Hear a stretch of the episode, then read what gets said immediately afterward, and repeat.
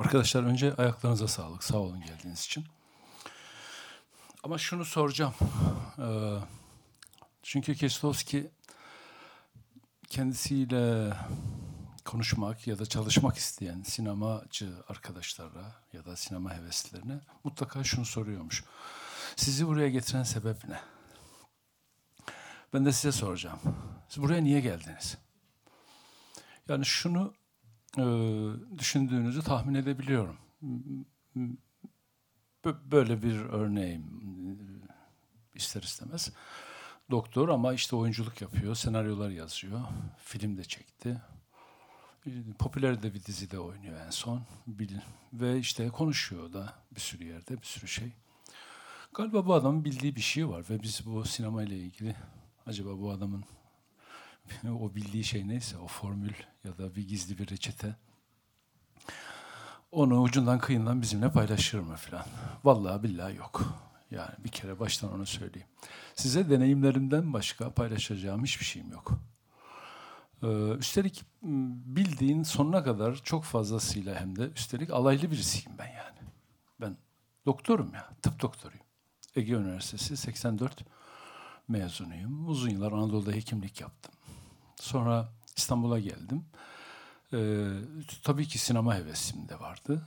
Mutlaka sinema yapmaya diye aslında geldim. Ama yapamadım 90'lı yıllarda. Zordu zaten. Sonra poliklinik açtım. Tıp merkezi kurdum. Hastane yaptım.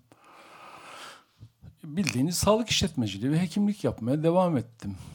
2002 yılında e, Nazan'la tanıştım ve Nazan Kırılmış'la onun vasıtasıyla Nuri Bilge ile tanıştım.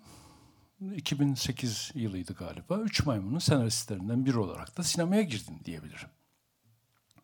Belki buradan şöyle bir sonuç çıkabilir. Abi sinemaya doğru bir giriş yapabilmek için sinemayla uğraşan biriyle arkadaş olun yani. Ya da onu. Bu da bir sonuç olabilir. Yani benim bütün bu kafamdaki birikim, heves, heyecan acaba Nazan'ın açtığı bir yoldan yürümekle mi e, gerçekleşti? Değil. Hiçbir tesadüf anlamsız değildir çünkü. Bütün tesadüfler mutlaka onu doyuracak, tamamlayacak bir sebebi, bir nedeni, bir birikim olmak zorundadır. Ama şu oldu. Ee, 2008 yılıydı. Bu arada Nazan Uzak filmi ve iklimlerle e, kan yolculuğu yapmıştı birisinde sevgili kontenjanından, öbüründe de eş kontenjanından. Ben de gittim Cannes Film Festivali'ne. Ee, Nuri Bilge ile sohbetler ettim ve ona hikayeler anlatıyordum ben. Ee, başımdan geçenleri, gözlemlediklerimi, okuduklarımı anlatıyordum. Muhabbetçi birisiyim zaten. Hani severim de uzun sohbetleri, yemekli, içmekli filan. Nuri Bilge de beni dinliyordu. Ee, Üç Maymun'la ilgili Üç Maymun'dan önce daha doğrusu film tabii ki adı Üç Maymun değildi. Bir senaryo hazırlıkları, bir çekip bir film hazırlıkları olduğunu duyuyordum. Çünkü dostumuzdu, ailemizin bir şeyiydi, gidip geldiğimiz insanlardı. Ee, yine Nazo demiş ki ya Ercan da bir yazsın ya da konuşsun sizinle ne dersiniz filan. Sonra ben gittim bildiğiniz e, resmi, yarı resmi bir görüşme gibiydi zaten. Bir kısa bir e, şey vardı ellerinde sinopsis. Bir adam var politikacı. Birine çarpıyor, öldürüyor. Şoförüne e, yerine hapse girmesini teklif ediyor ya da suçu üstlenmesini. Sonra onun eşiyle birlikte oluyor. Sonra adam cezaevinden çıkıyor filan böyle bir hikaye. Tamam. Ee, bize bir sahne yaz dediler. Örnek. Filmin adı da Hayallerdi bu arada. Üç maymun değildi. Ee, olur yazayım dedim. Adamın kazadan sonra şoföre e, suçu üstlenmesini teklif ettiği anı yazdım. Çok benim için çok kritik bir şeydi o çünkü. Yani filmin çok kritik e, anlarından biri gibi gelmişti ve onu yazdım. Dedim ne yapar lan bu adam çarptıktan sonra birisini öldürdükten kaçar. Arabasında ezik vardır. Onu saklar mı garaja? Yok, evet. E, bir başka yere mi koyar? Eve götürmez. Sonra benzin istasyonundan mı arar acaba? Yok. Adamın cep telefonu var mı? düş, yaz, düşünüyorsunuz bu arada tabii. Sonra dedim acaba ankesörlü bir telefondan arar herhalde. Tamam adam kalkar gece yarısı şoför. Onunla nerede buluşur? Tuhaf bir yerde buluşsun dedim. Kum kapıdaki balık halinde buluşsun. Sabaha karşı çok güzel olur orası. Saat dört buçuk beş. İyi bir resim de verir herhalde diye düşündüm. Sonra erkenden gelmiştir. Üstü başı dağınık bir adam ama şoförü bekliyor. Çok da böyle façayı bozmak istemez. Şoför gelir abi buyur filan der. Şimdi iki üç şey birden yapması lazım. Bir üstenci konuşursa adam yok abi ben kusura bakma filan diyebilir. Ee, hani emrederse ters çıkabilir. Acaba onu böyle kışkırt şey yapacak ne derler ikna edecek bir takım numaralar mı yapsın? Bu işte para ne kadar önemli? Bu işte para önemliyse adamın paraya ihtiyacı olmalı o zaman. Adamın paraya ihtiyacı varsa acaba adam adamın arka tarafında nasıl bir hikaye var acaba? Niye geldi? Nereli olsun bu? Kırşehirli olsun. E, çocuğu olsun olsun bir tane. Oğlan üniversiteye giremezsin liseden sonra. E kız, kadın, kadın daha sonra aldatacak bunu. O zaman nasıl bir kadın olsun? Çok güzel bir kadın olsun. Adam adam da yakışıklı. E o zaman patronu biraz çirkin mi yapalım? Bak bütün bunlar tamam mı? Başlıyor sizin kafanızda dönmeye, dolaşmaya. Senaryo böyle bir şey zaten. Gerçeği yeniden icat etmektir senaryo. Ve e, beslendiğiniz, e, ilham aldığınız bir tane şey var. Bu hayat. Başka hiçbir şey değil. Bu hayat dediğimiz şeyin içinde her şey var. Yaşadıklarınız, başından geçenler, başınızdan geçenler, duyduklarınız, gözlemledikleriniz, okuduklarınız. Bütün hikayelerin modern edebiyatta, Türk ya da evrensel dünya edebiyatına karşılıkları var. Karşılıkları var. Açalım burada parantez. Dostoyevski okumamışsanız zaten senaryo yazmaya kalkışmayın. Ya sinema da yapmayın bence. Kuru gıda işi en güzel iş mesela. Yani Dostoyevski ismi özellikle kıymetli bir isim. Çünkü adamın derdi bu. Yani bunu bununla bunun peşine düşmüş. Sürekli insanın o derin karanlığın içinde gezmiş. Onlarla hemhal olmuş birisi. Onun yazdıklarından daha kıymetli ne olabilir? Ya da Çehovlar. Değil mi? Bütün Çehov öyküleri. Ya da bizim Çehov'umuz Memduh Şevket Esendal. Değil mi? Said Faikler bizim. Demek ki okuduklarımızda bir şey var. Okuduklarımızdan biriken bize kalan bir şey var. Bunu yazdım, götürdüm. Ee, bunu yazarken e, kendi kafanızda filmi oynatarak yapıyorsunuz zaten. Oynatıyorsunuz yani adam oturuyor orada bir bankta. Arkadan adam geliyor. Görüyor ama görmezden geliyor. Adam geliyor abi filan diyor. Açıyorsunuz abi diyorsunuz. Sonra yavaşça döner. Ha geldin mi? diyor. Ona bir isim koy, koyuyorsunuz. Sonra diyalogları yazmaya başlıyorsunuz. Benim e, ilk yazdığım senaryo Üç Maymundur. Benim daha önce hiçbir senaryo deneyimim olmadı.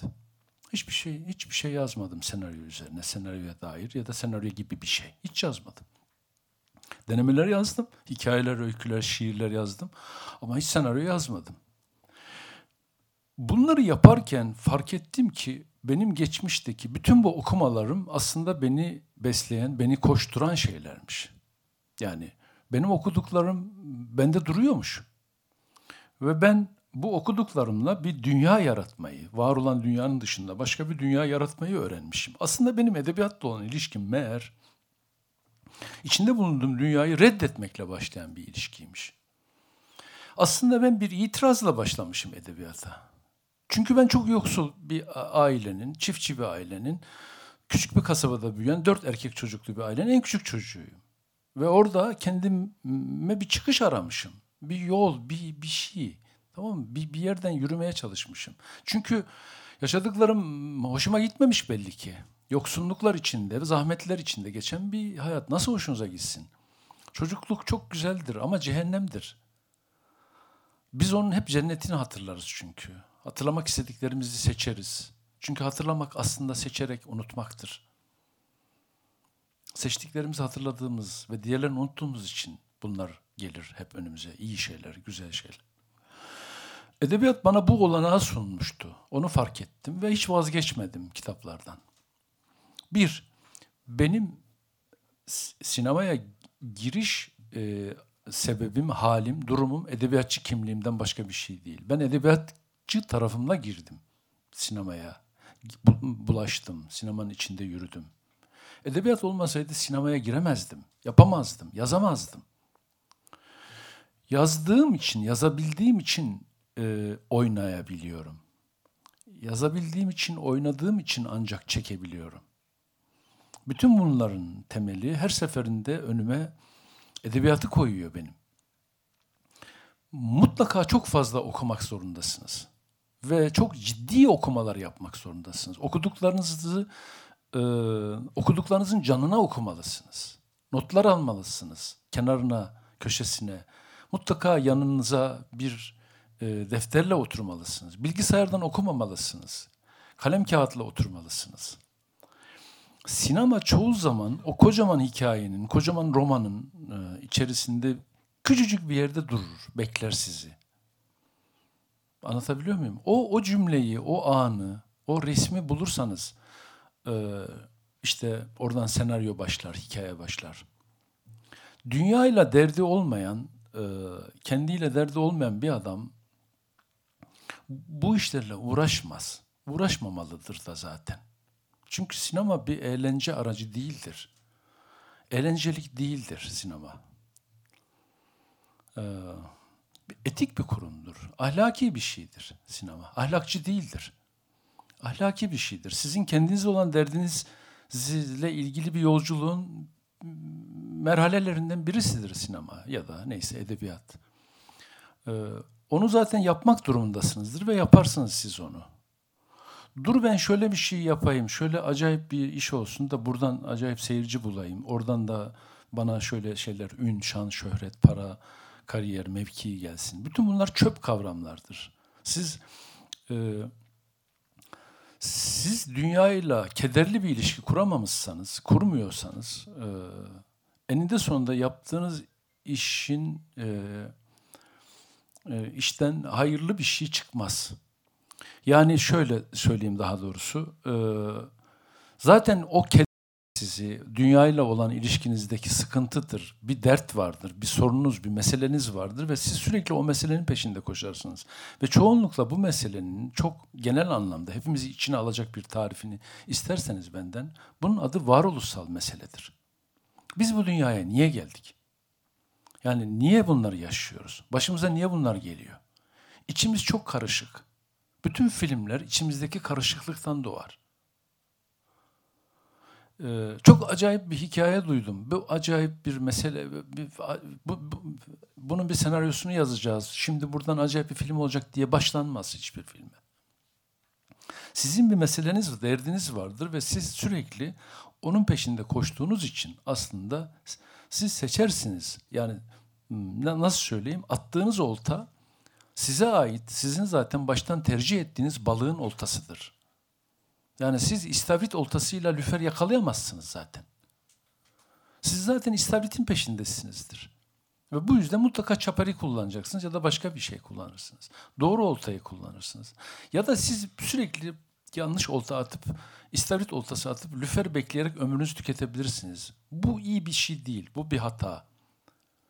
Anlatabiliyor muyum? Bütün büyük yönetmenlerin bu yüzden ben büyükçe bir filmi çektiklerini düşünürüm hep. Tek bir filmi çektiklerini. O filmi tamamlamaya çalıştıklarını düşünürüm. Senaryo hikayesinde mutlaka Kurosawa'dan bahsetmeliyim size. Akira Kurosawa'dan. Akira Kurosawa bir ressam. Ee, ve hiç sinemayla bir ilgisi yok. Var bir sinemayla ilgisi. Abisi onun sessiz sinema döneminde kenarda durup filmle ilgili bilgi veren kişilerden birisi. Biliyorsunuz sessiz sinemaya geçince işsiz kalıyor ve intihar ediyor. Çok trajik bir ilişkisi var. Abisinin ölümüne sebep olan bir sanata bulaşıyor Kurosawa aslında. Bilmiyorum nasıl bir şey yaşıyordu, nasıl bir şey hissediyordu. Ee, iş başvurusu yapıyor gazetedeki bir ilanla. Gazetedeki ilan e, bir asistan aranıyor. Bir stüdyo, bir film, bir film şirketi, bir yapım şirketi için asistanlık başvurusu yapıyor. Ee, öylesine yani birçok yere başvuruyor, oraya da başvuruyor, seçiliyor bir sürü insanla birlikte. Sınava alıyorlar, bir, bir çeşit mütalaa ya da bir yazılı sınav. Ee, o günlerde bir üçüncü sayfa haberi var. Yani bir fabrika işçisi, e, genel evde, pavyonda çalışan bir hayat kadınına aşık oluyor. Kendisi evli bu arada, çoluk çocuk sahibi bir adam. onunla aşk yaşarken kadın onu terk ediyor. Adam daha sonra onu öldürüyor. Tanıdık bir hikaye farkındaysanız. Japonya'da yaşanan, hmm, Tokyo'da yaşanan bir olay. Bir günlük gazetede çıkmış. Ödev şu, sınavdaki soru. Bunun tretmanını yazın. E, hayatında hiç tretman yazmamış, hiç senaryo bilmeyen bir adam düşünün. Bir ressam, işini, hayatını resim yaparak kazanan birisi Kurosawa. Renklerden başka bildiği bir şey yok. Bir süre yazmadım diyor. Böyle bakındım ne yapacağımı da bilemedim diyor. Sadece şunu hissettim. Ee, adamın rengi griydi diyor. Kadının rengi pembeydi. Ee, bu arada diyor yanındaki adama baktım habire yazıyor diyor. Nasıl yazdığını anlamaya çalıştım ve kopya çektim diyor onun. Yani nasıl yazıldığını yan tarafa bakarak öğrenen, sinema öyle başlayan birisi Kurosawa. ve sonra gri ile pembenin tenakuzu, çatışması ya da buluşması üzerinden bir hikaye kuruyor. Ve biliyorsunuz seçiliyor o şeyde, sınavda. Ve sonra çok Yama galiba o dönemdeki o büyük ustalardan birisi onun asistan olarak başlıyor sinemaya. Onun önerdiği, söylediği şey şu. E, her senaryo yazımından önce yaklaşık 14 cilt kadar böyle onun defterleri var. Bütün defterlerimi yeniden okurum diyor. Yani bütün defterlerime yeni baştan bakarım. Bir daha elden geçiririm. Mutlaka oradaki bir şey bana yeni senaryo ile ilgili bir e, ilham verecek, yeni bir yol açacaktır diye düşünürüm ve hep haklı çıkarım diyor. Bu yüzden arkadaşlar e, okuduklarınızla ilgili lütfen not alın. Mutlaka onun içerisinde bir yerlerde tuhaf bir duygu gizli durur, bekler. Ve çoğunlukla birbirine çok benzer şeyler. Tuhaf mesela Haneke'yi okurken fark ettim. Haneke'nin Amur filmiyle ilgili Haneke, Haneke anlatıyor kitabında. Kendisi söz ediyor. Ee, filmin senaryosunu yazdık, bitirdik diyor. Sonra hazırlıklara başlayacağız oyuncu seçimleri vesaire derken bir Kore filmine rast geldim diyor. Kore filmi şöyle. Bir adam, karısı ve çocuğu mutlu mesut yaşarken adamda tuhaf başarıları çıkıyor. Doktora gidiyorlar. Çok ilerlemiş bir işte e, beyin tümörü herhalde ki ve ağır bir rahatsızlık. Yakında ölecek. Yıkılıyor kadın filan.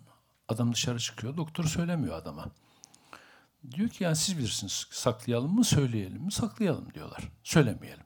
Nasılsa ölecek yakında. Diyorlar ki tamam bir şey yokmuş işte şu ilaçları kullanacaksın geçecek. Geçici bir şey. Ağrı kesiciler alınıyor. Yine mutlu mesut evlerine dönüyorlar sözde. Evin yakınında bir göl var. Bu gölde geziyorlar. Bir her zaman yaptıkları rutin bir şey. Sandalda. Bir şey oluyor. Adam kürek çekerken düşüyor. Tesadüfen ama elini uzatıyor. Hani beni çekin, boğuluyorum diye. Anne ile oğul birbirine bakışıyor. Tutmuyorlar adamın elini. Adam suyun içine batıyor ve ölüyor, kayboluyor. Tamam Anne ile oğul orada bir şey yaşıyorlar demek ki. Yani o sevdikleri insanın, çok sevdikleri insanın acı içinde bir son yaşaması yerine böyle tuhaf bir tesadüfle önlerine gelen bir çeşit tırnak içerisindeki fırsatı değerlendiriyorlar.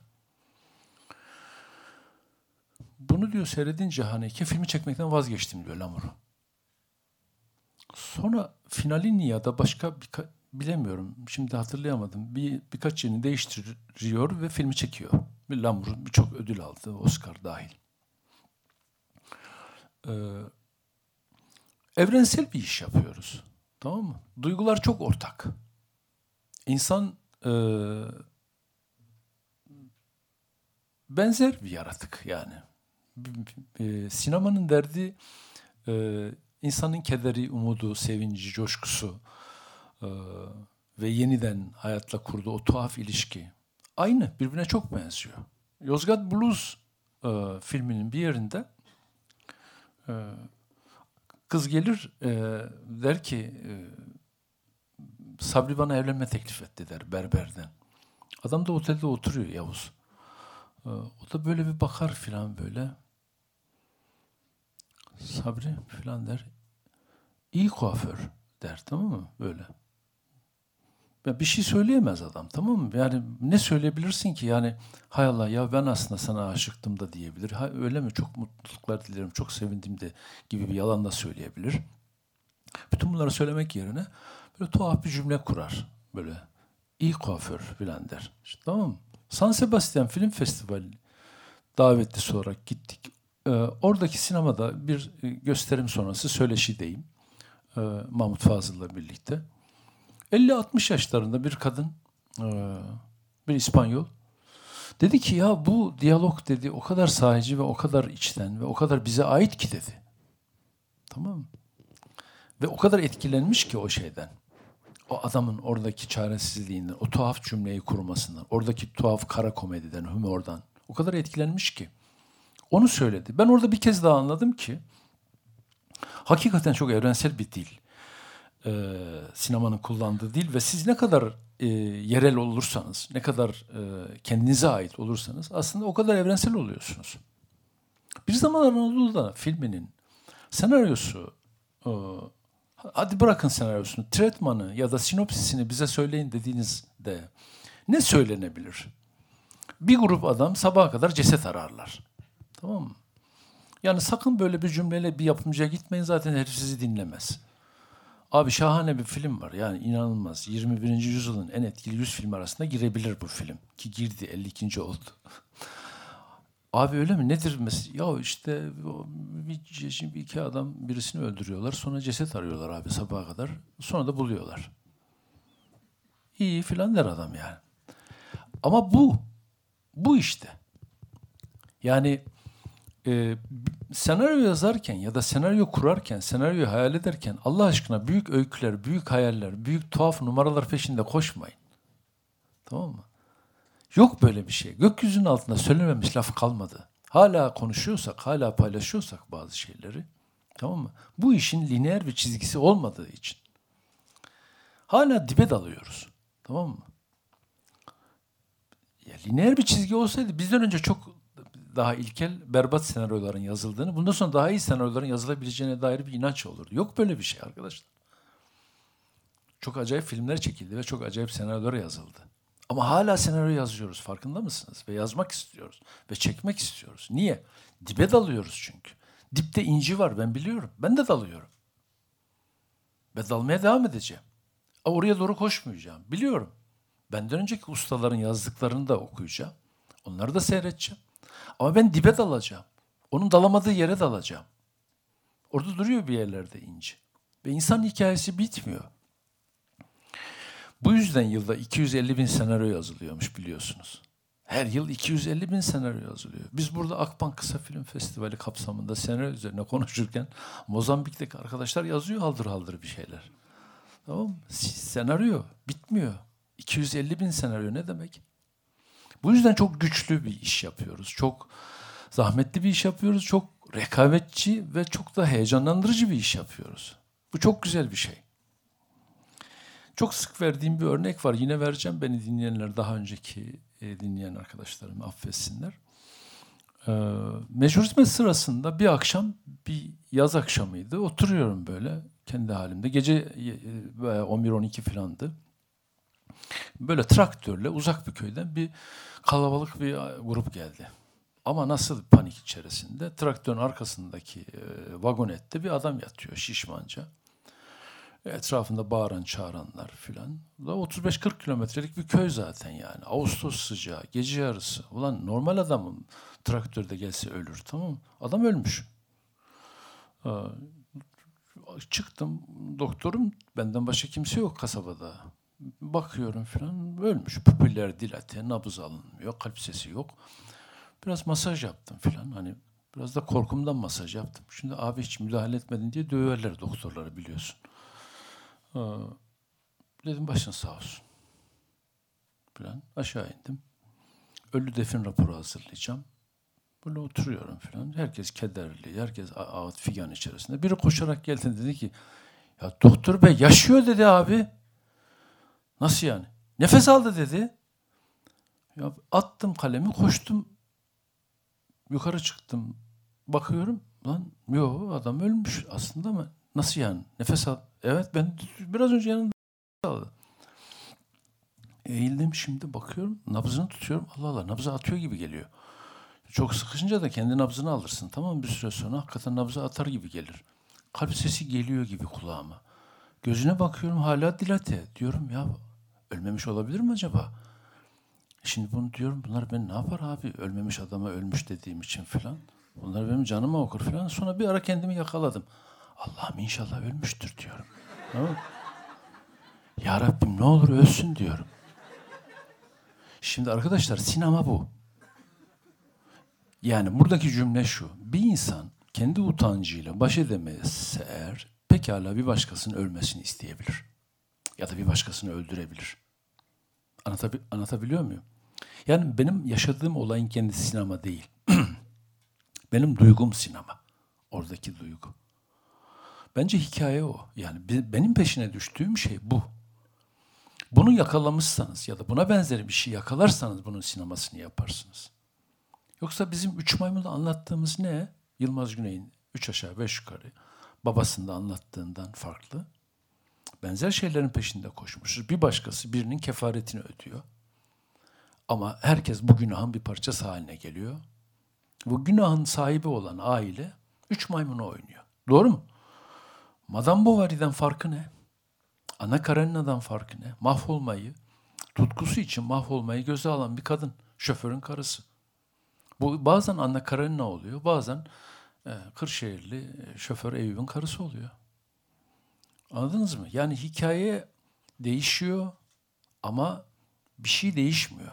İnsan değişmiyor. İnsanın oradaki pozisyonu, durumu, duruşu değişmiyor. Metin abiyle ilgili, Metin Eksan'la ilgili anılarımı kitaplaştırmıştım. E, iletişim yayınlarından çıktı. Orada da geçer. Bir Metin abi aslında dünyadaki bütün filmlerin tek bir hikayeden kaynaklandığını söylerdi. Kendi çektiği filmde dahil. Acı Hayat ve benzerleri. Ee, Emil Bronte'nin Rüzgarlı Bayır, Uğultulu Tepeler ya da neyse. O kitabın çok e, belirleyici olduğunu söyler. Yani bir kadın bir erkeği sever sonra buluşamaz, birleşemez. Ayrı kast, ayrı dünyaların insanıdır. Adam gider sonra haksızlığa uğrar. Sonra daha güçlü biçimde gelir ve hepsinin intikamını alır filan. Monte Cristo. Ya bu, bu bitmeyen bir şey. Ee, devam eden bir şey. Bu, bu duygu demek ki çok tutmuş, çok bulmuş karşılığını, katarsisini iyi yakalamış. Ve o yüzden çok fazla kullanılıyor olabilir. Ama e, benzer biçimde insanın e, evrensel anlamda bitiremediği sorular var. Derinliklerde bir yerde. Bunun peşinde olmak. Bence senaristin yapacağı şey e, kendi bulunduğu yerden, kendi içine doğan şeylerin, sezgilerin peşine düşmek.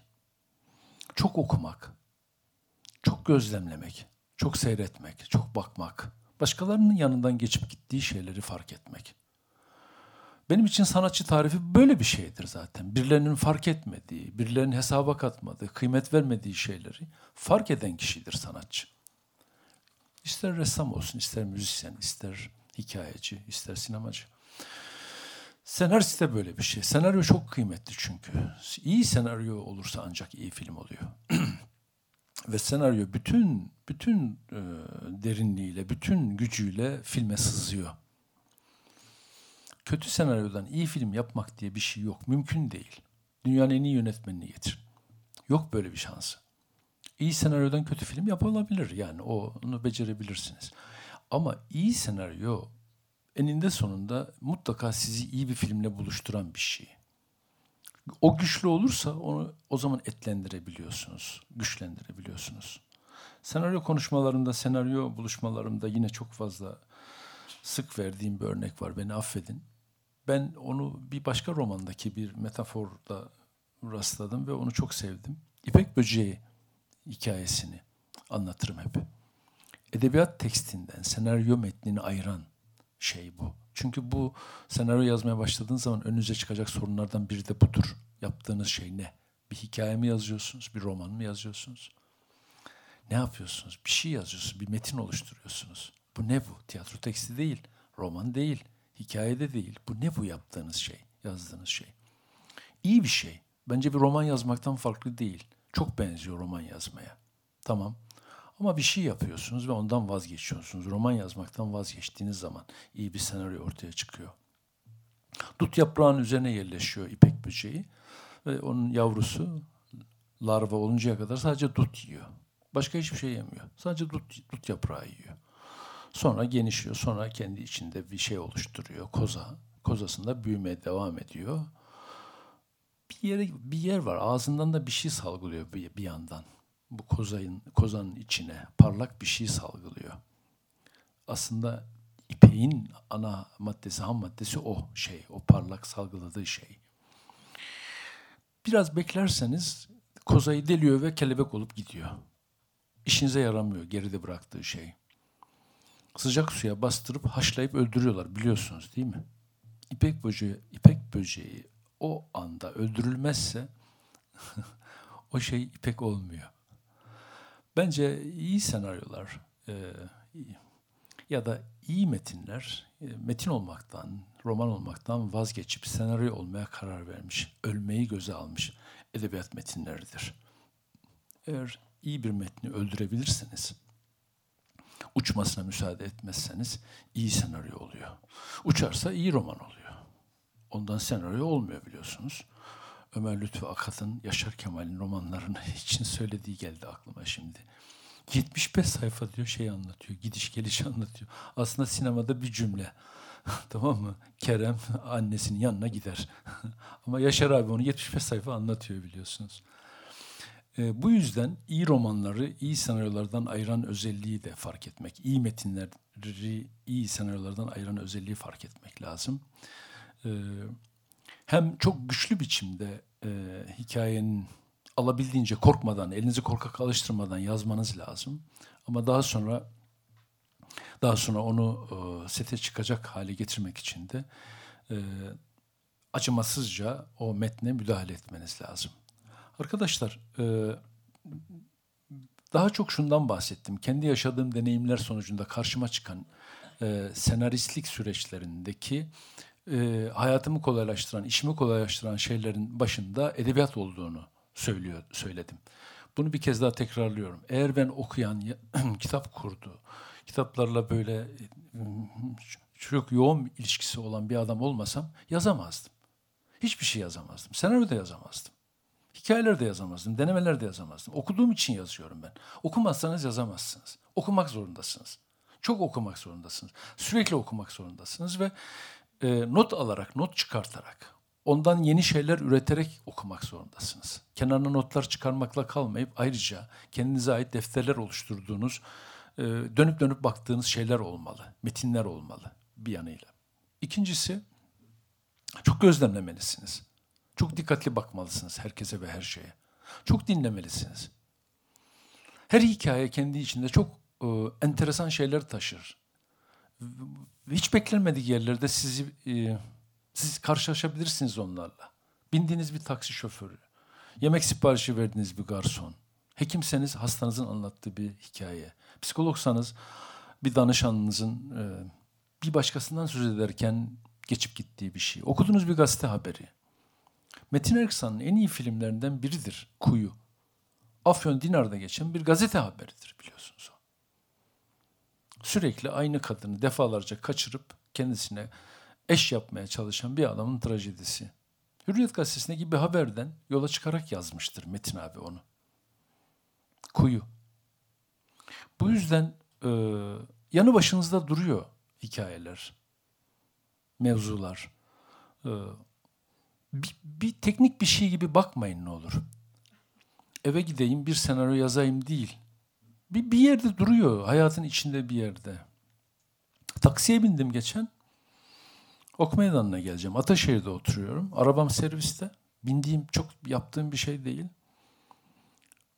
dedim, bir de İdiz Koçuval olarak da tanıyorlar ya. E, merhaba baba falan yaptı. İyi dedim. Dedim ya şeye gideceğiz ok meydanına hastaneye. Biliyorum abi orayı dedi. İyi dedim o zaman falan. Ben seni daha önce götürdüm abi oraya dedi falan. Adama bakıyorum lan ben taksiye de binen bir adam değilim. 13 sene önce dedi. Aha dedim ben hikayeyi yakaladım. Tamam Aynen böyle ama hikaye. Gidiyoruz bu arada. Ne oldu dedim 13 sene önce lan. Ne zaman götürdün sen beni? Abi dedi hiç unutmadım ki dedi. 13 sene önce beni taksiyle götürdün. Ne unutmamışlar? Sende bir Uno vardı abi dedi. Uno. Bak araba. Böyle bir ara hastanenin bir aracı vardı. Bir Uno vardır ya bu Fiat Uno mudur nedir böyle küçük araçlardan. Onun tekeri patlamış dedi. Bekliyordun dedi yol kenarında beni durdurdun dedi. E tamir ettim dedi. Yani takmış şeyi stepneyi. Bilmiyorum nereden bileyim step takmayı falan.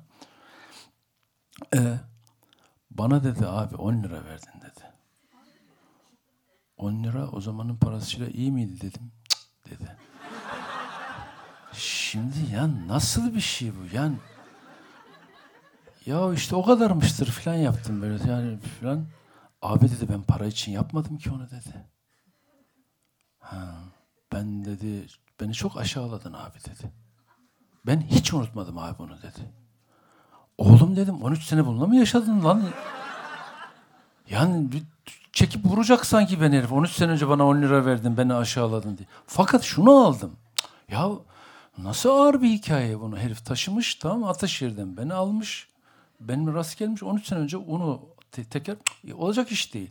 Neyse iyi filan dedim. Ya demek ki böyle bazen hatalar yapılıyor filan falan diye konuşurken sonra yavaş yavaş başladım ben muhabbete.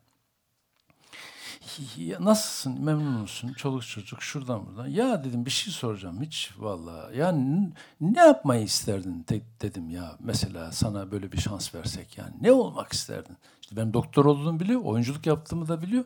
Beni de takdir ettiğini söylüyor. Ben de ona dedim ki Abi dedi yani dedi bir dedi yani yani bir, hanımdan memnunum dedi. Biraz hani şey değil dedi biraz dedi babam dedi yani aldı gerçi ama dedi yani çok iyi bir kız ya dedi. İyi bir kadın falan. Bana anlatmaya başladı böyle. Dünyayı gezerdim diyor filan tamam mı? Yani şöyle bir şey ok meydanına gelinceye kadar ben hiç tahmin etmeyeceğim bir dünyayı herif adamın anlattığı şeyin içerisinde kayboldum adeta. Dedim ki ya bu nasıl bir zenginlik bu? Ve insan neler, nasıl kederlerle yaşıyoruz acaba? Birbirimize, birbirimizden hiç haberdar değiliz ama nasıl bir kederle birbirimize dokunuyoruz, birbirimizi etkiliyoruz ya da birbirimizden etkileniyoruz. Yani niye bir şoför bir zihninde taşır 13 sene önceki bir aşağılanma olarak nitelendirdiği bir şeyi? Teşekkür etseymişim böyle bir şey ol, olmayacakmış. Bilmeden birbirimize neler yapıyoruz aslında? Ne, nasıl eziyetler ediyoruz birbirimize? Bilmeden, farkında olmadan çoğu zaman belki. Ve bunun sonuçlarıyla ilgili bir takip de etmiyoruz. Ne oldu acaba? Sonra neler yaşadık? Neler yapıyoruz birbirimize? Bu yüzden çok zengin. Tamam mı? Konuşacağımız, edeceğimiz, yapacağımız, yazacağımız çok şey var. Ee, yakın zamanda jüri üyesi de olduğum e, e, filmler, kısa filmlerin içerisinde bir seçki yaptık. Ee, hepsi de çok güçlü filmler, hepsi de çok iyi. Tabii öznel kararlardır. Bütün jüriler özneldir. Bazılarını ödüllendirdik, bazılarını ödüllendirmedik filan. Herhalde yakında açıklanacaktır onlar. Ee, ama şunu fark ediyorum ki seçtiğim ve peşine düştüğüm, üzerinde tefekkür ettiğim, düşündüğüm filmler e, derdi olan filmler. Yani kendiyle, dünyayla meselesi olan, onun o hikayelerle uğraşan, o hikayenin peşine düşen filmler. Yani bir, bir, bir, bir mevzuyu anlatmak yerine o mevzunun içinde gizli saklı duran sinemanın peşine düşmüş filmler. Küçük ama can yakıcı. Çok böyle. Hatta oradakilerden birinin gerekçesini yazarken de kullandığım bir metaforu paylaşayım. Kıymık. Masanın üstünü falan düzeltirken böyle ya da bir yeri bir şey yaparken tırnağınızın arasına çat diye bir şey girer Böyle küçücük bir şeydir. O acayip canınızı acıtır. Ee, sonra onu oradan çıkartırsınız ama sızısı, acısı epeyce bir devam eder. O tırnağın arasına giren şey. Ee, melankoli e, öyle bir şey. Ee, kara komedi öyle bir şey. Yani humor öyle bir şey aslında. Böyle kötü, o küçücük detayın peşine düşmek hikayedir asıl olan diye düşünüyorum.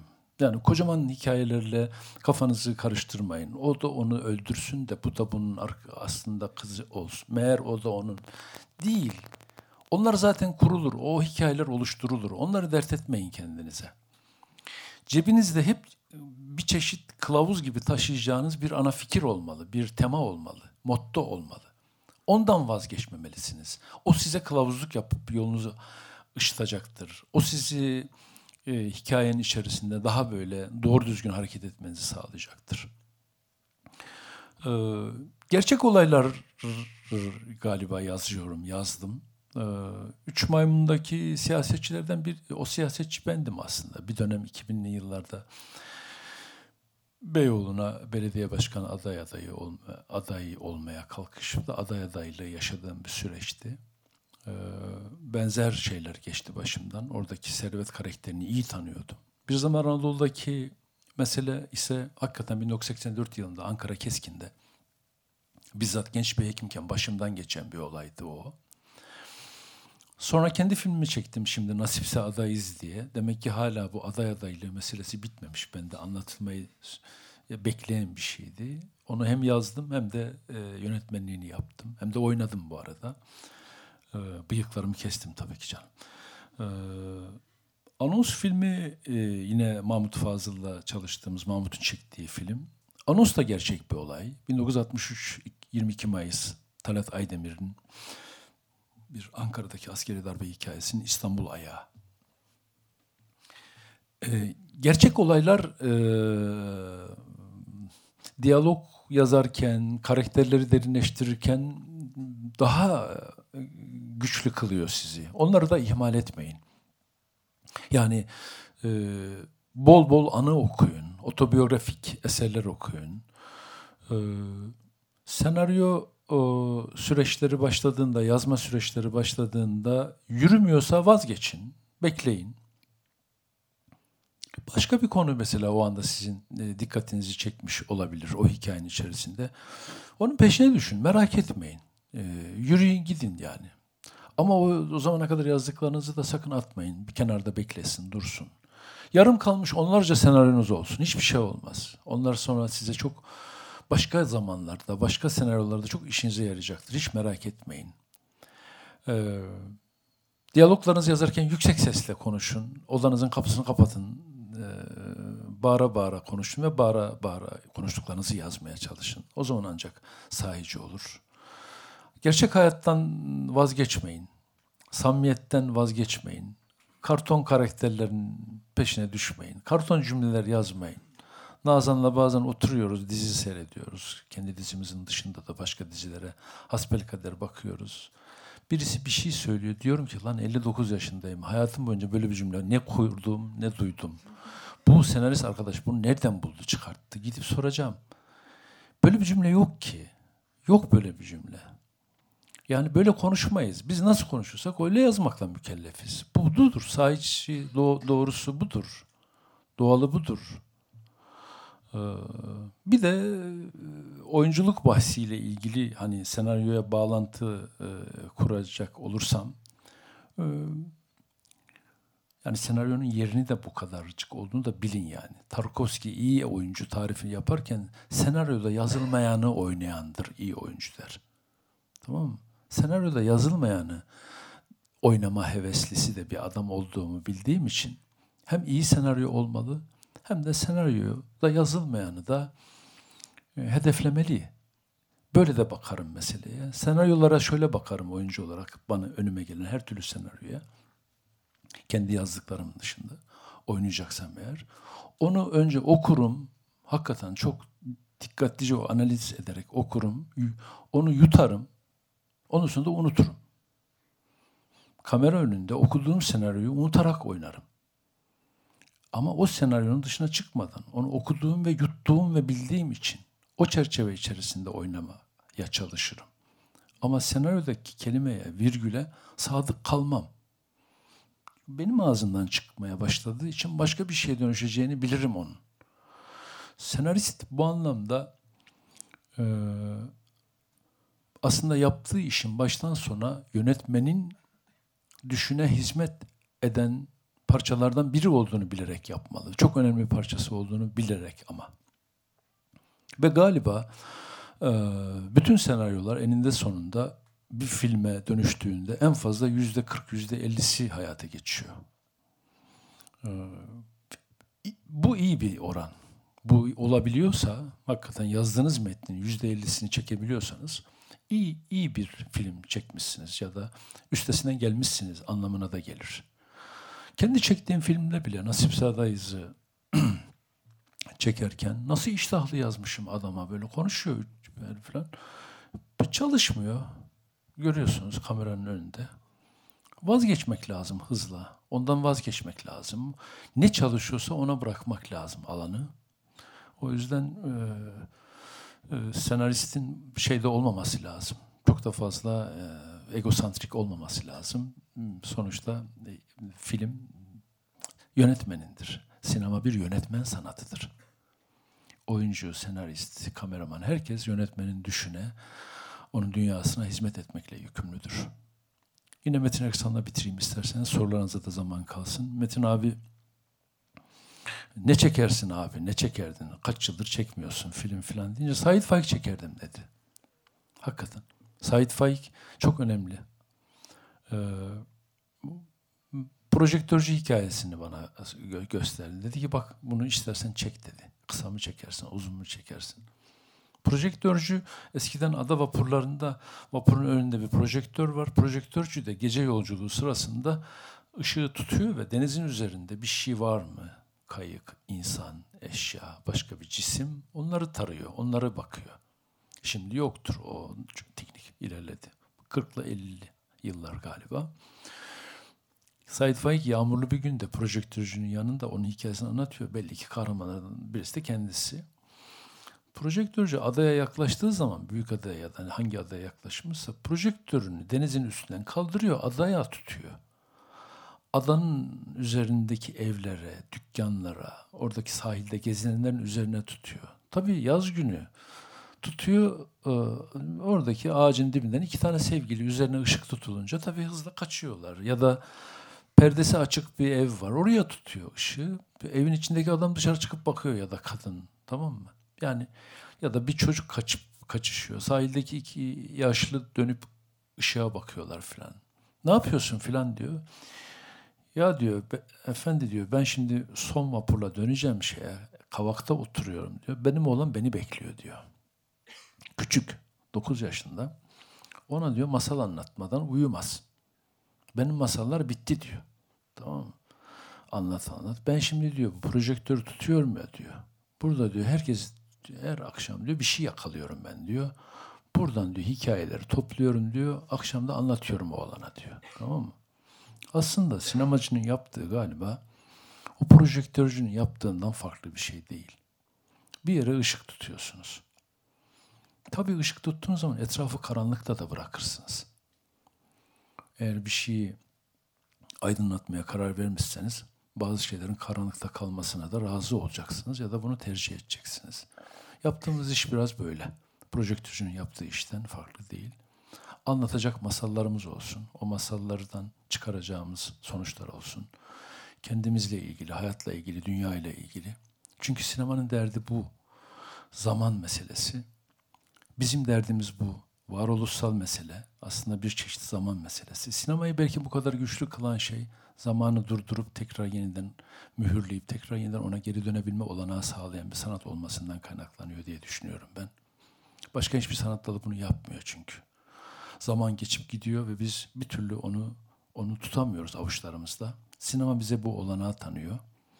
Hayatımızı demonstre etme, yeniden bir kez daha ona bakma, oradan sonuçlar çıkarma. Çok yalnızız. Etrafımızdaki insan kalabalığıyla ilişki kurma şansı dünyada yalnız olmadığımızı hatırlatan bir şey.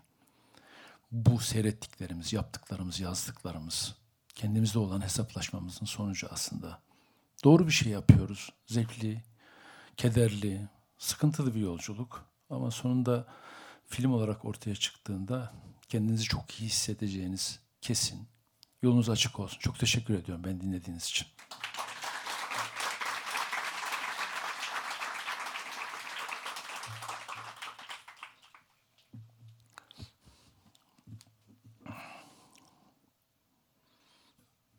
Yediği çeyrek, yediği yirmi geçiyor.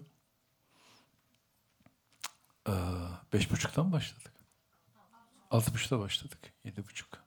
Tamam. Bir on beş dakikamız var soru cevap için. Buyurun.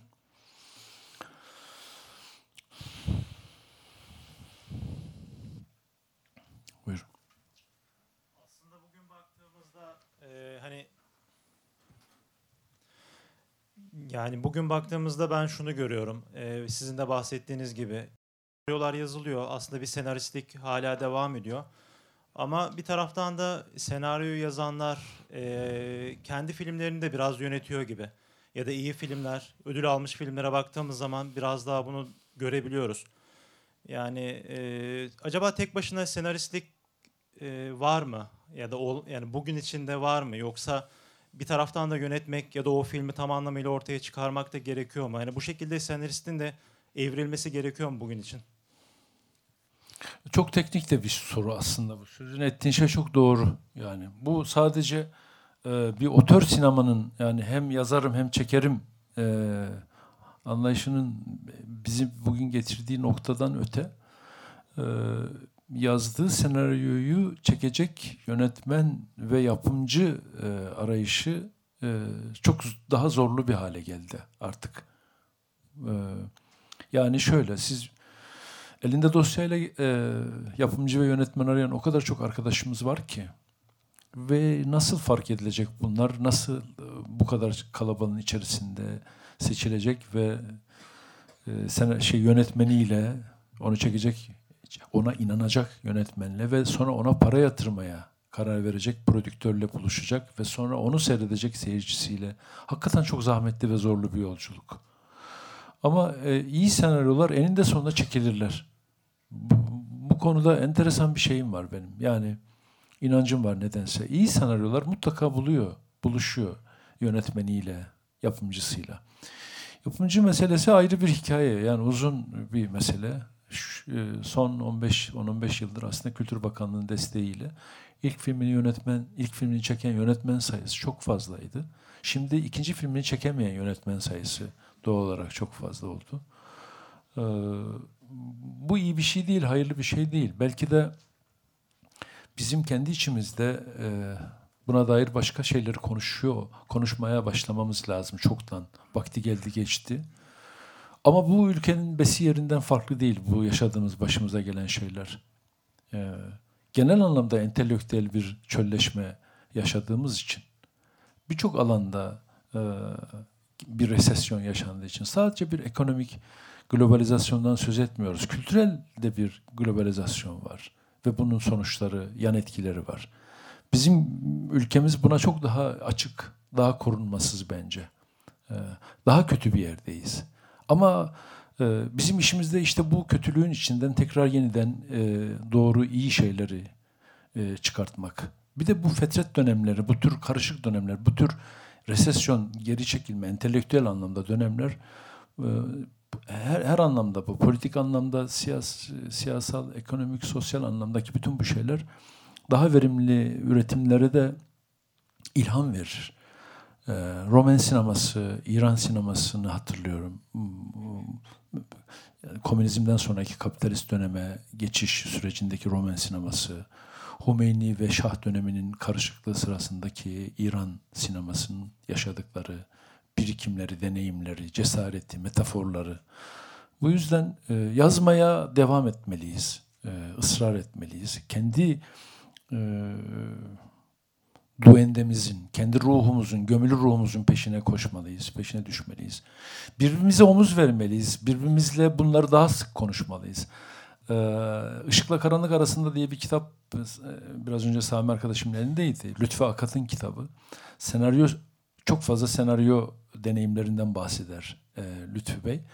E, ve garip bir şekilde birçok senaryoyu ortak yazdıklarını anlıyorsunuz okuduğunuz zaman.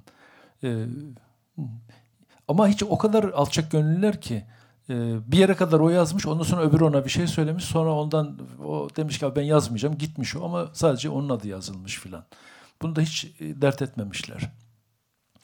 e, birbirinizle konuşmaktan, birbirinizle paylaşmaktan çekinmeyin ne olur. Fikir çalınır filan lafını da ben hiç anlamıyorum yani. Ne, ne, olurmuş yani neyse çalınabilir ki? Ee, onu yazacak olan sizsiniz yani. Fikir yani bilmiyorum. O dizilere ait bir kavram gibi geliyor bana. O daha böyle bir popüler sinemanın derdiymiş gibi geliyor. Biz birbirimizle her şeyi konuşabiliriz. Andrei Rublev'in senaryosu tefrika halinde Tarkovski'nin filmi Andrei Rublev senaryosu tefrika halinde e, Rusya'da günlük bir gazetede yayınlandı. O zamanlar yayınlanıyordu. Ve herkes bu senaryoya ilişkin fikirlerini söyledi. E, Tarkovski'nin güncesinde yazar, geçer bu. Sonra e, oyuncu arayışları başlar biliyorsunuz. Hep verdiğim bir örnek var. Anatoly Soronesi'nin gelip onunla buluşması ve onun filmlerinde oyuncu olmaya e, olmayı talep etmesi, onunla olan ilişkisi vesaire. Ama orada biliyoruz ki senaryolar te, bildiğiniz tefrika halinde yayınlanıyor gazetede parça parça ve herkes bir çeşit roman okur gibi okuyor aslında Andrei Rublev'in senaryosunu. Düşüncelerini söylüyor, fikirlerini söylüyor. Bunda bir beis yok. Biz e, ve 60'lı 70'li yıllarda edebiyatçılarla senaristlerin, edebiyatçılarla sinemacıların daha doğrusu buluşma e, geleneği de kayboldu bizde. O da yok şimdi. Çok yalnız ve çok içe dönük yaşıyoruz. Herkes kendi içinde bir şeyleri yazmaya, kotarmaya çalışıyor. Halbuki o kadar çok şey, buluşabileceğimiz alanlar var ki. E, Orhan Kemal, Yaşar Kemal, Kemal Tahir, e, Nazım Hikmet, Atilla İlhan hepsi takma isimle onlarca senaryo yazmışlar. Değil mi? Ali Kaptanoğlu imzalı bütün senaryolar Atilla İlhan'ındır aslında. Metin abinin birçok filminde vardır.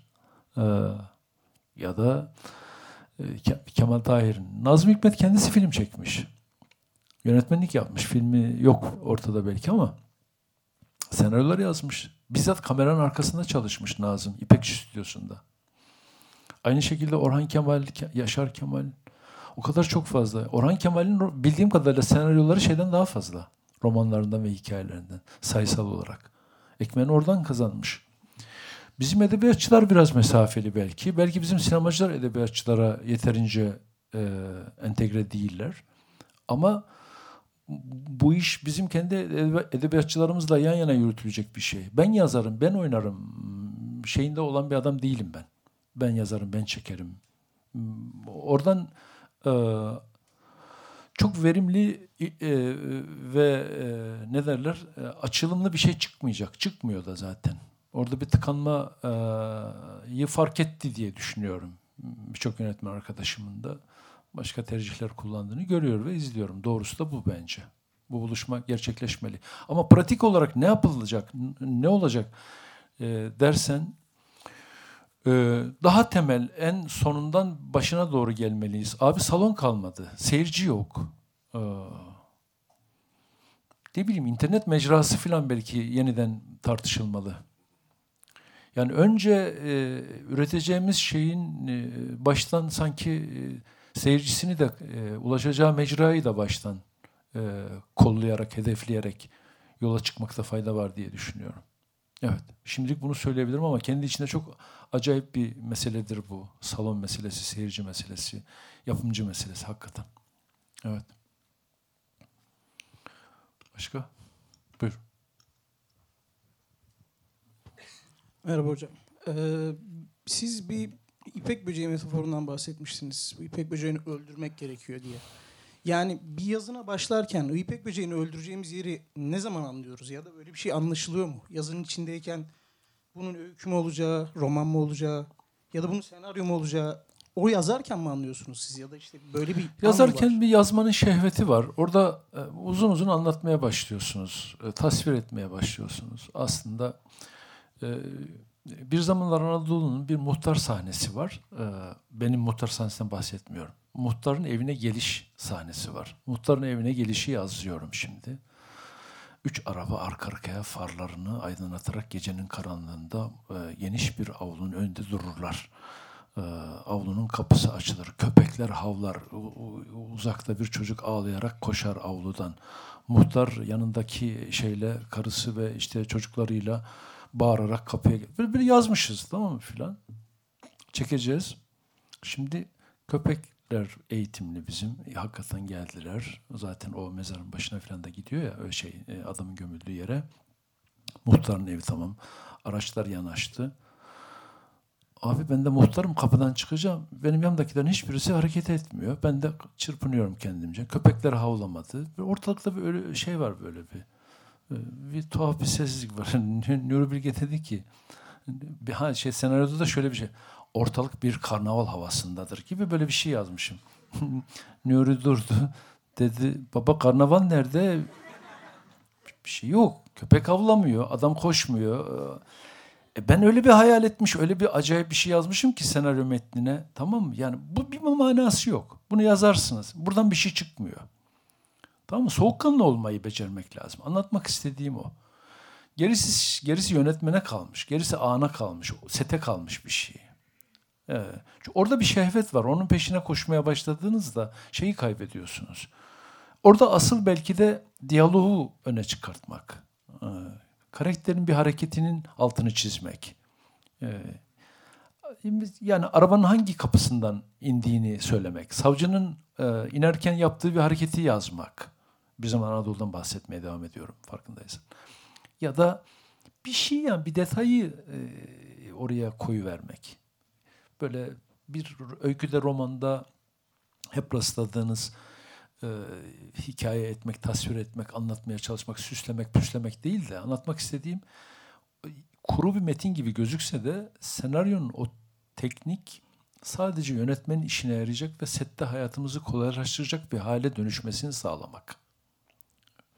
Bir parantez daha açayım. Buradaki arkadaşlarımın hemen hepsi belli ki senaryo şeylerinden geçmiş insanlar. Belki yazılmış senaryolarınız, çekilmiş senaryolarınız bile vardır. Şunu biliyoruz değil mi artık yani?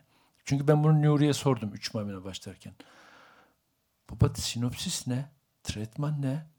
Yani diyalogları nereye yazacağız? Bu tarafa anlatacağız, bu tarafa konuşmaları mı yazacağız diye sordum bunu. Yok öyle bir şey. Bildiğin gibi kafana göre dedi. Tamam mı? Doğru bir şey söylemiş. Ee, bir şey yok yani. Sinopsis evet yani. Sinopsis işte bir grup adam hmm, Ercan Kesal'ı dinlemek için e, bir mekana gelirler ve birinci saatin sonunda kapılar açılmaz. Ve içeridekiler bir türlü dışarı çıkamazlar. Aslında bu onlara yapılan kötü bir şakadır. O kadar da değildir filan gibi bir şey. Bu bir sinopsis tamam. Uzat, uzatmayacaksınız tamam mı? Bir iki paragraflık bir şey. Ee, belki de bu adamın ya da konuşmacının onlara yapmaya çalıştığı bir şey sizin filmdeki derdinizdir, mottonuzdur. Tamam mı? Tretmanda da kahramanları yazacaksınız. Ama diyalog yazmayacaksınız. Ama onların kendi karakter derinliklerinden bahsedeceksiniz. O da herhalde 5-8 sayfa falan olacak. Sonra da onları sahneleyip diyaloglandıracaksınız. Teknik tarafını ne olur kafa yormayın çok fazla. Yani bunu uzun uzun bunda büyük şeyler aramayın. Ne derler? Mucizeler falan yok burada yani. Ama bir fikir, motto, işin o filmdeki asıl mesele, dert neyse o çok kıymetli. Onu bulmuş olmanız lazım. O sizi taşıyacak. O neyse o. İşte Lamur'dan bahsediyorduk ya. Yani öylesine ağır bir tutkuyla bağlı ki onun acı çekmesini seyretmemek için öldürmeyi tercih etmek. Bir şey yani tamam mı? Bu içimizdeki tuhaf karanlık, kendimize bile bazen sözünü edemediğimiz, kendimizle bile yüzleşemediğimiz bir şey. Neyse o. Ya da duyduğumuz çok şaşırtan Allah Allah filan deyip peşine düştüğünüz bir şey. O küçük, küçücük bir şeydir o. Onu büyütebilirsiniz, onun etrafında hikayeyi örersiniz. O hiç dert değil. Anonsu seyrettiniz mi? Seyredenleriniz vardır. Anons gerçek bir hikaye. Tamam. Ney? Başarısız bir darbe girişimi. Radyoyu basarlar, anons makinesini çalıştıramazlar. Tamam. Bu arada olmadık işler gelir başına tuhaf tuhaf. Çoğu gerçek. Bazılarını uydurduk tabii ki. Ama orada şuydu derdimiz. Ya sokağın hiç kıymet verilmeyen tuhaf bir gücü var. Hafızası var.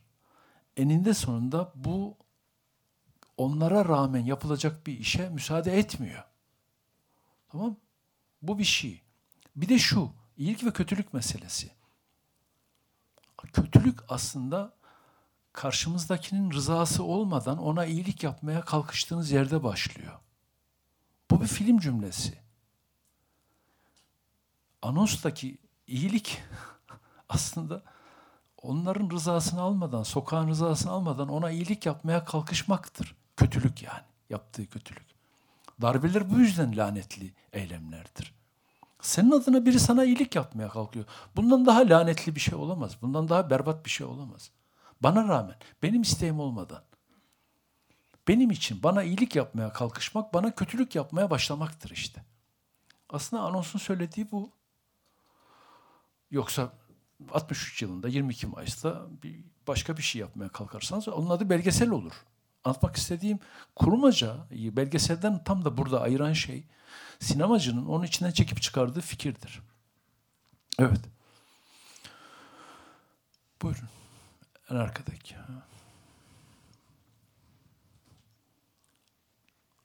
Okumak e, hepimizin ufkunu açıyor gerçekten. Görüşümüzü değiştirebilir. Bize derinlik katar, sağlıktan kurtarır.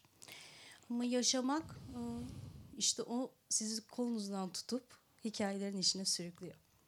Ben bir subay yaşayayım. Belki 6-7 yerde bulundum. 15 sene sonra şehrime döndüm. Her gördüğüm yer Mardin, Polatlı, Bosna, en son Tunus. İnsan hikayeleriyle doluydu. Bir süre Ankara'yı hiç sevmedim İstanbullu olarak. Gittiğim yerde de çalışmaya karar verdim. Direksiyon hocalığı yaptım. Dediğiniz gibi her binen kadın arabaya ayrı bir hikayeydi. Öykü, filmdi. Mardin'de de aynı şekilde. Ben Mardin'deki Nevzat'ı hiç unutamıyorum. E, Firdevs Köşkü vardır. Mardin'in biraz dışında doğrudur bu. Deryü Zeferan'a doğru. Şöyle oradan görmek istedim. İçinden dere akan bir evdir. Giderseniz lütfen uğrayın. Oraya gittim. Bir Kürt aile Yeşilli'den gelmiş. Kızları Nevzat. Bizi ağırladılar. Kürtçe konuşuyorlar tabii. Türkçe bilmiyor. Bir tek Nevzat biliyor. Bir eli de hafif tutmuyor. Bütün bahçe işlerini o yapar. Bana dedi ki biliyor musun abla dedi. Altı sene önce dedi Teşhura'dan geldik biz dedi. Gösterdiği yer e, minibüs durağıydı. Uzaktan gözüküyor Mardin'in bitişi. Hiç gitmedim dedi.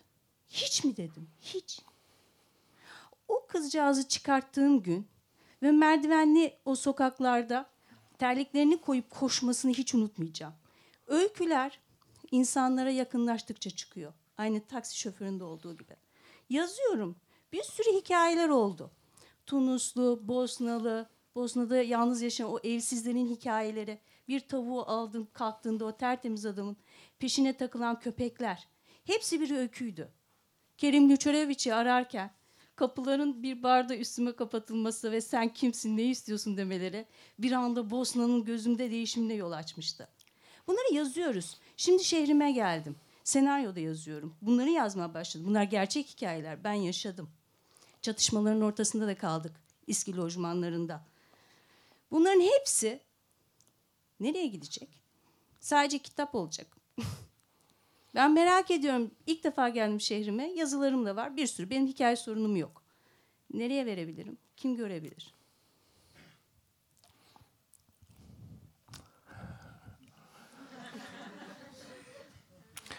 Ee, bütün bunları e, bütün bunları yazmaya devam edeceksiniz, okumaya devam edeceksiniz. Kederlenmeye, coşmaya, üzülmeye, kendinizle hesaplaşmaya devam edeceksiniz. Çünkü bütün bunları yapma sebebimiz bir tane. En başta ne dedim ben? Sizi buraya getiren sebep ne? Sizin kendinizle ilgili bir derdiniz var. Varoluşsal meseleniz var. Bununla ilgili bir soru cevap meselesini sürdüreceksiniz. Meşhur olmak için senaryo yazılmaz. Bütün senaryolar ille film olsun diye de yazılmaz. İnsan insan sanatla para kazanmak, kariyer kazanmak için de uğraşmaz. Bir vesiledir o. Yolunuza çıkmıştır. Tarkovski'nin deyimiyle hizmet etmek içindir belki de. Dua etmek, dua etmenin bir biçimidir belki. Bilmiyorum ki insanı ölüme hazırlayan bir şeydir. Yani başka bir şey için olmaz. Bu yüzden olmuyor, çekilmedi, gitmedi. Biz bunu yazdık. Hay Allah filan ne olacak? Kadri kıymeti bilinmemiş insan e, şeyiyle konuşmanın da bir manası yok mesela. Yarın sabah itibariyle senaryo yazmayabilirsiniz. Yarın sabah itibariyle ben hayatım boyunca geri kalan ömrümde oyunculuk yapmayabilirim. Sinemayla hiç uğraşmayabilirim. Ama bu benim dünyayla kurduğum bu meseleyi, sorunlu ilişkiyi halletmiyor. Ondan vazgeçmeme sebep olmuyor. Anlatmak istediğim bu. Ee, üstelik şunu hep söylemişimdir, bir kez daha tekrarlayacağım. İyi bir senaristin, iyi bir ayakkabı tamircisinden, iyi bir yönetmenin, ne bileyim iyi bir çiftçiden, işini iyi yapan bir esnaftan bir farkı yok bence ya da zanaatkardan.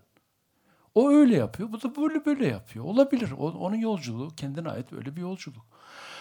Yaptığımız işin, yaptığımız işle ilgili de mesela hekimlerde çoktur bu. Kendilerini diğer mesleklerden hemen ayırırlar filan. Böyle bir şey onlara sanki bahşedilmiş gibi tuhaf bir iktidar. Yani yani sinema yapıyoruz diye birilerinden farklı filan değiliz ki. Hasbel kadar yolumuza çıkmış ve ha insan bir de sahip olduğu yeteneklerden ya da sahip olduğu şeylerden dolayı imtiyaz sahibi değildir. Yük sahibidir. İnsan hakikaten kendisini başkalarından farklı kılacak yetenekler yüzünden iktidara ve imtiyaza tevessül etmişse bu çok ayıp bir şeydir. Zaten bundan vazgeçerseniz hakikaten iyi bir şey yaparsınız. Emin olun. Başıma gelen bir şey bu. Bunu söylüyorum. Bir şey olmaz yani hiçbir şey yazmazsanız da. Gogol'ün ikinci cildini, değil mi? Ölü canlıların ikinci cildini şöminede yaktığı bir dünyanın ahvadıyız, onun ferdiyiz. Gogol yakmış. Siz de yakıverin canım ne olacak bir şey yok ki. Ölü canlıların ikinci cildini okuyamamak kadar kederli bir şey olamaz. Birinci cildini okuduktan sonra. Samimiyetle söylüyorum. Ulan dersin nasıl yakarsın bunu? İkinci cildini yakmış atmış delirmiş çılgınmış. Cinnetle öldü zaten. Dert değil bir şey olmaz. Hiçbir şey olmuyor. Hayat akmaya devam ediyor. Sizin bu dünyayla kurduğunuz ilişki ne? Siz kendinize nasıl bir dünya, nasıl bir Kendinizden memnun musunuz? Kendinize saygınızı kaybetmeden yaşamaya devam ediyor musunuz? Bütün bunlar ona hizmet etmiyorsa sinemayla da uğraşmasanız olur, e, edebiyatla da fark etmez. Ben edebiyatla da, sinemayla da, hekimlikle de, evdeki ahvalimle de, oğlumla da bütün bu, bu çerçeve içerisinde yaşıyor ve bakıyorum. Ee, o, oyunculuk meselesine de belki böyle bakıyorum. Bu yüzden çok e, oynamıyormuş gibiyim. Yani ne derler? Rol yapmıyorum, bilmiyorum rol yapmayı. Edebiyatla olan ilişkim de edebiyat yapmamak. Yani onun sunduğu bir şey var ya, bir iktidar var ya. Ondan vazgeçerek yaşamak belki en doğrusu. Size önerebileceğim, kardeşçe, e, arkadaşça önerebileceğim şey, e, ısrarla ve sonuna kadar o zahmetten hiç çekinmeden yazmaya, okumaya devam etmeniz. Bütün bunlar birilerine ulaşır ya da ulaşmaz ama size iyi gelir içinizdeki tortulardan kurtulursunuz. Kendinizi daha iyi hissedersiniz. Bana öyle oluyor. Bana öyle geliyor. Film çekmek deneyimledim. Dünyanın en zor, en zahmetli işlerinden birisi. Ama bittiği zaman çok iyi hissediyorsunuz kendinizi. Bir daha yapayım lan demeye başlıyorsunuz. Sanki bütün bunlar başınızdan geçmemiş gibi. Ya da senaryo yazmak ya da bir metnini ortaya çıkarmak. Kendinizi iyi hissediyorsunuz. Kendinizin derinliğinde kendinizle karşılaşıp kendinizle Kendinizi fark ediyorsunuz. Ben bütün senaryo yazma süreçlerinde, bütün set süreçlerinde dayak yemiş gibi çıkıyorum. Çırılçıplak çıkıyorum. Kendimi böyle çok e, her şeyimle ortalık yerde kalmış gibi hissederek çıkıyorum. Bu iyi bir şey. Olgunlaştırıyor, iyi geliyor. Bu yüzden yazmaya, okumaya devam. Onu söyleyebileceğim şey o. Ama yolculuk çok zor. Ee, hakikaten birileriyle buluşacak, yönetmeniyle, prodüktörüyle, film olacak. Sonra seyircisiyle buluşacak. Çok zor. Ee, ama e, o zahmete değer. Bir arkadaş daha oradan elini kaldırmıştı. Bir bayan arkadaş sanki. Buyurun. Öncelikle ben çok teşekkür ediyorum bu samimi, doğal söyleşi için. Kendime gelmemi sağladı. Çok teşekkür ederim. Yüreğinize sağlık. Ee, daha önceden belgesel kısa film çektim. En son bir tane daha çektim. Geçen sene bu söyleşiye geldim. Murat Bey'e teklif götürdüm. Kabul etti ve çektim. Ee, bir tane daha benim canımı yakan, hissettiğim, anlatmak istediğim bir şey vardı ama etrafımdan şey dediler. Hep acıyla besliyor bilmem ne falan. Sonrasında b- bıraktım. Dedim yapmayayım hani bir süre dinleneyim yapmayayım değil de. Bugün kendime gelmemi sağladınız. Çok teşekkür Estağfurullah. ediyorum. Estağfurullah. Ee, zihinsel engelli bir annenin çocuğuyum. Ve bana her an o kadar güzel şeyler öğretiyor ki hani onu ötelemiştim çekmeyi. Bugün onun onayını aldım. Çok teşekkür ediyorum size. Rica ederim. Yolun açık olsun. Sağ olun. İyi olur inşallah. Eyvallah. Evet arkadaşlar. eee, Çukur'a gideceğim. 3-5 kişi öldürmem lazım.